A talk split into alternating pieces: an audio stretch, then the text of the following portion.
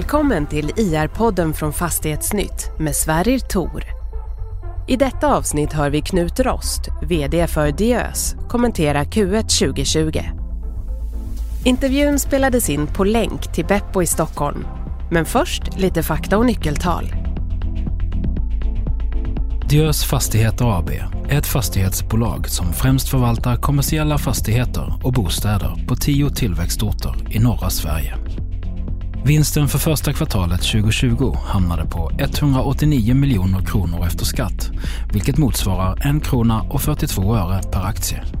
Driftnettot blev tvåhundranittio miljoner kronor och förvaltningsresultatet tvåhundratjugonio miljoner kronor. Överskottsgraden hamnade på sextiotvå procent och nettouthyrningen var positiv om trettioen miljoner kronor. Bolaget äger fastigheter till marknadsvärde tjugotre komma två miljarder kronor och har ett eget kapital på åtta komma sex miljarder. Soliditeten är trettiosex komma fem procent, räntetäckningsgraden sex komma en gånger räntekostnaderna och belåningsgraden är femtiofyra komma nio procent. Långsiktigt substansvärde per aktie är sjuttiofem komma en kronor. Diös är börsnoterat med en sextiofyra procent i free float och bolagets vd är Knut Rost. Hej Knut och välkommen till I R-podden. Tack så mycket. Hur är läget idag? Det är bra. Eh, solen skiner över Sverige. Eh, vi har presenterat en stark rapport. Eh, jag och familjen och min omgivning mår eh, bra. Men det är klart att det överskuggas ju av eh, pandemin som vi är drabbade av. Så är det ju. Mm, mm. Precis, precis. Det är mycket som man ska vara glad för, men det är svårt i den här tiden. Ja, men någonstans så... Alltså det sker hela tiden en avvägning mellan det som vi kallar för hälsorisker och eh, samhällsekonomi. Mm. Det som vi har sett hittills, vi som jobbar i affärsvärlden och försöker göra affärer dygnets alla vakna timmar, det är ju att det går ändå att göra affärer. Eh, men visst är det speciellt och visst är det en prövning det som händer kring det här med covid nitton. Ja, det är ju det. Den här podden kommer ju av uppenbara skäl och präglas rätt mycket av covid nitton. Men, men om, om du skulle bara liksom sammanfatta lite hur, hur Diös påverkas? Ja, för det första så det är ju lite tudelat. Vi har ju vi har idag presenterat en väldigt stark rapport från Q ett. Det är faktiskt vårt bästa resultat någonsin. Mm. Men hög nettouthyrning, vilket visar på en frisk marknad och en, en stark organisation. Mm. Vi förbättrar vårt förvaltningsresultat med åtta procent. Vi ökar våra hyresintäkter främst. Det är liksom det som ligger i den positiva vågskålen. Um, ja, det finns förresten, det finns ju förresten någonting positivt med den här pandemin också. Det är att um, det här bolaget som jag är chef och vd för har ju länge propagerat att jobba med relationer. Mm. Och nu, nu får vi verkligen prövas på ett positivt sätt vilka bra relationer vi har med dels sinsemellan internt, men dels också externt med våra både drabbade hyresgäster och de hyresgäster som är mindre drabbade. Så det finns ju, det blir liksom ett tajtare och tryggare bolag på ett sätt. Mm. När jag höll på att läsa på här, då skrev jag faktiskt ner det. Relationer testas, för det är någonting vi har pratat om i, i, i stort sett varenda podd. Liksom det, det, du brukar tjata om det här med relationer och vikten av det. Och det är ju verkligen så att det, det är ju nu, nu man får... någon form av avkastning på det arbetet, antar jag. Ja, man vill ju hoppas det. För några år sedan började jag prata om kassaflödesbolag och då var det fler som började prata om det efteråt när det blev lite sämre tider.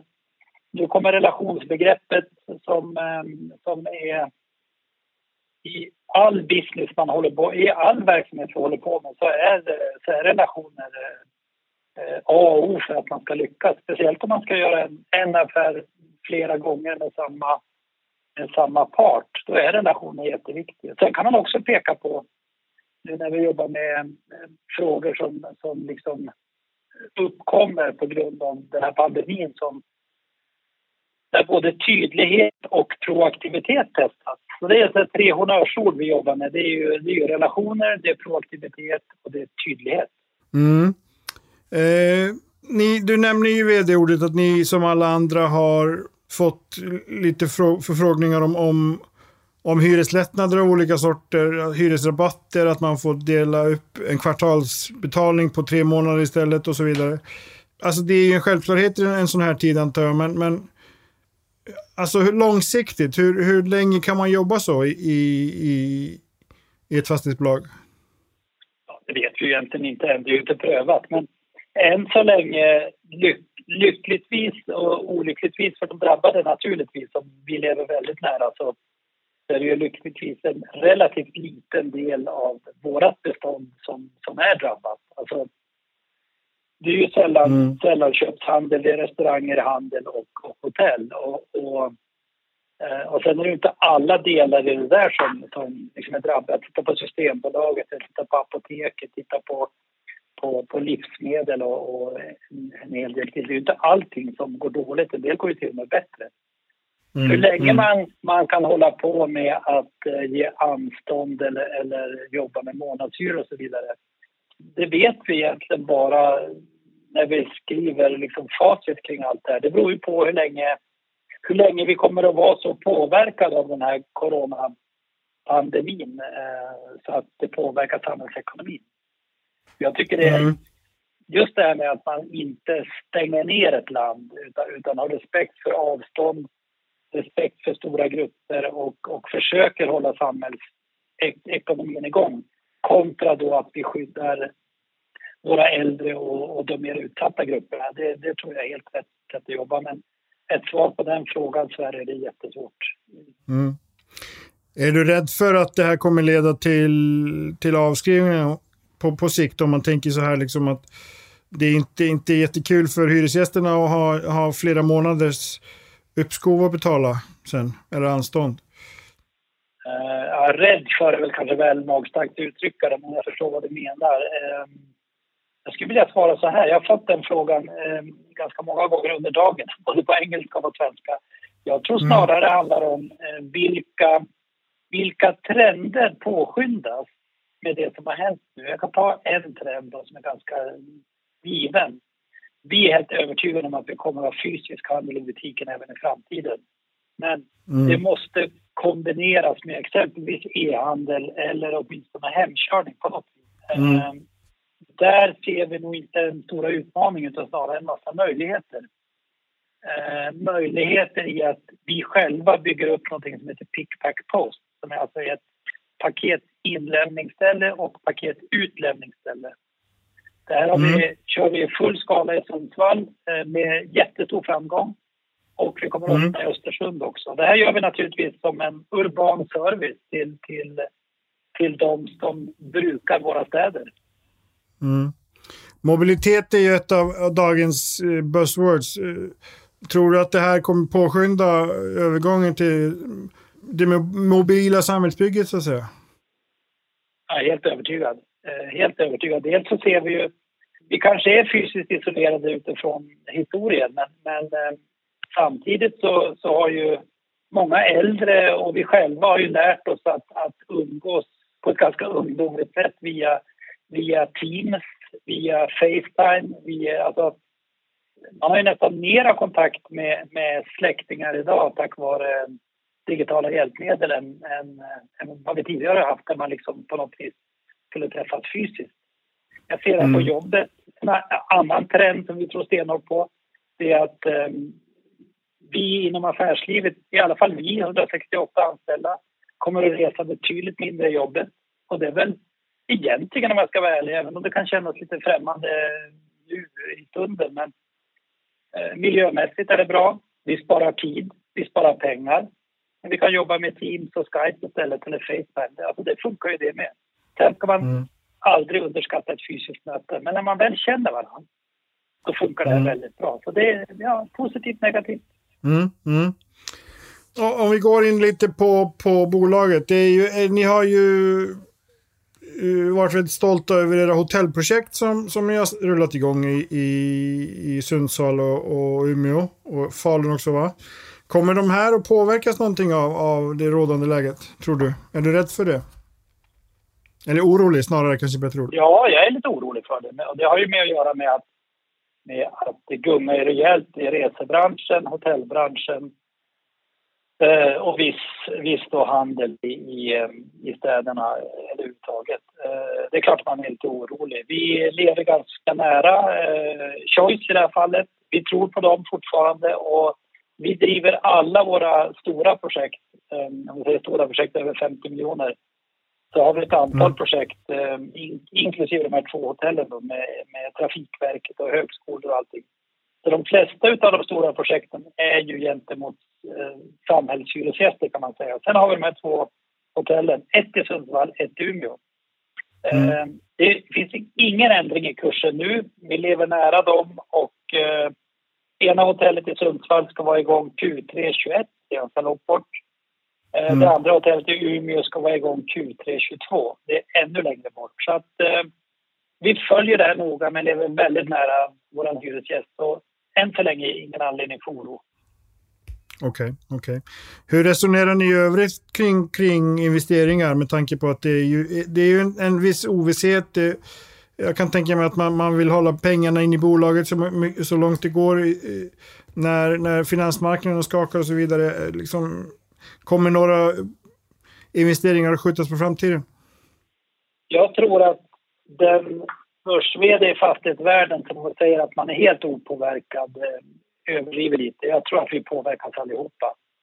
Mm. Uh, ingen utav våra stora projekt är påverkade hittills. Men att man blir generellt. Jag har ju varit med om några kriser. femhundra procent av finanskris och fastighetskrascher nittiotvå, nittioett, nittiotvå och så vidare. Det är klart att man blir påverkad. Jag, uh, mm. Vi har ju ett projektbeslutsmöte uh, internt och jag ser ju att projekten är mer inriktade på så att, säga, att hyra ut lokaler än, än många andra projekt som kanske inte ger lika mycket avkastning. Men vi gör fortfarande väldigt mycket uthyrningar. Vi gör väldigt mycket ombyggnader för uthyrningar. Det kan komma ett och annat nytt stort projekt också. Vi har, vi har kassa och likviditet för det.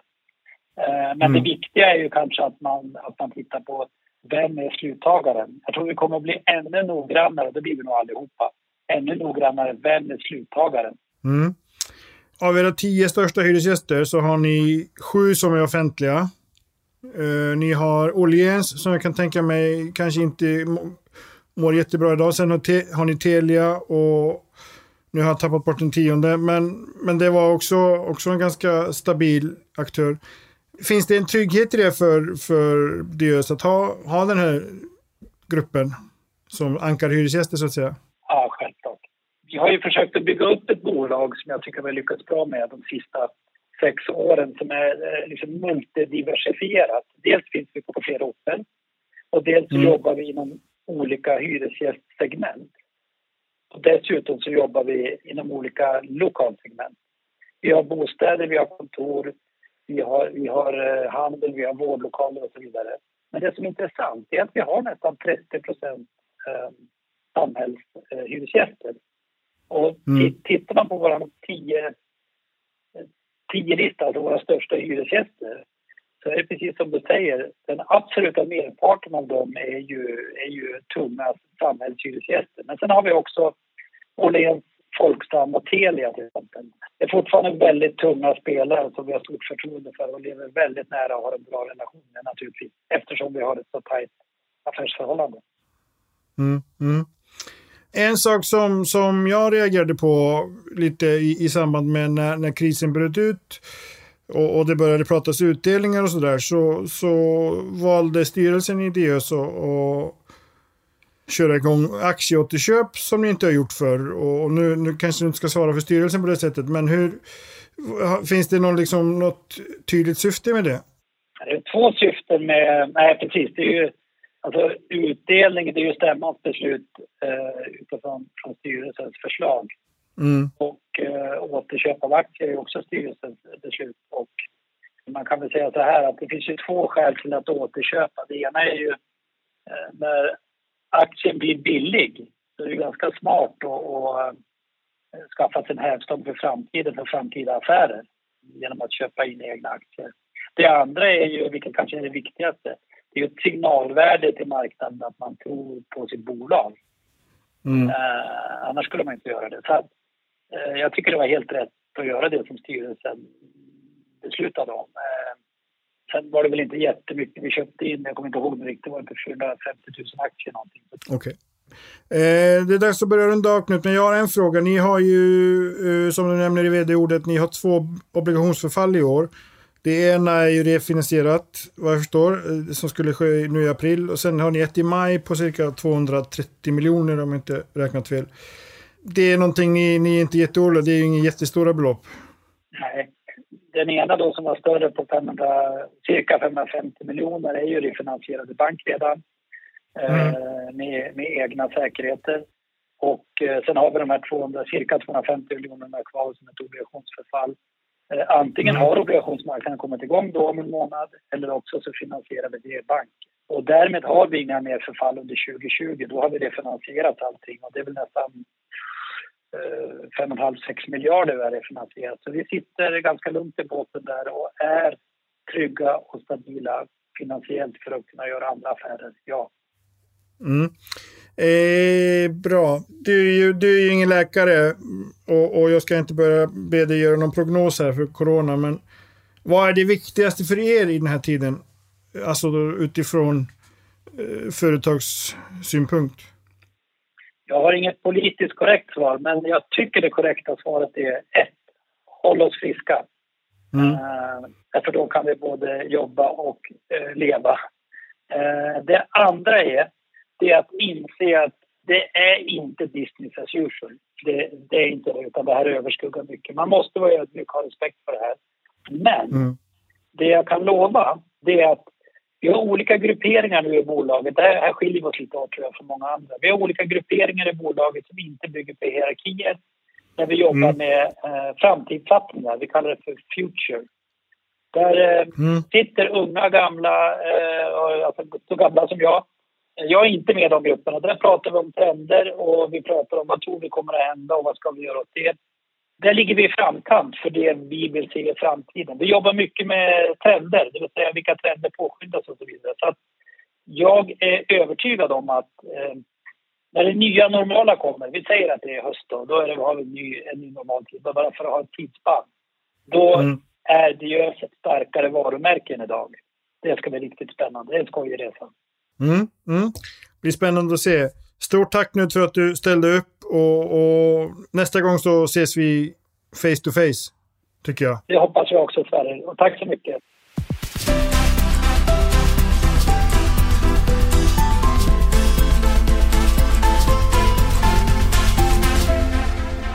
Det här programmet görs på Beppo.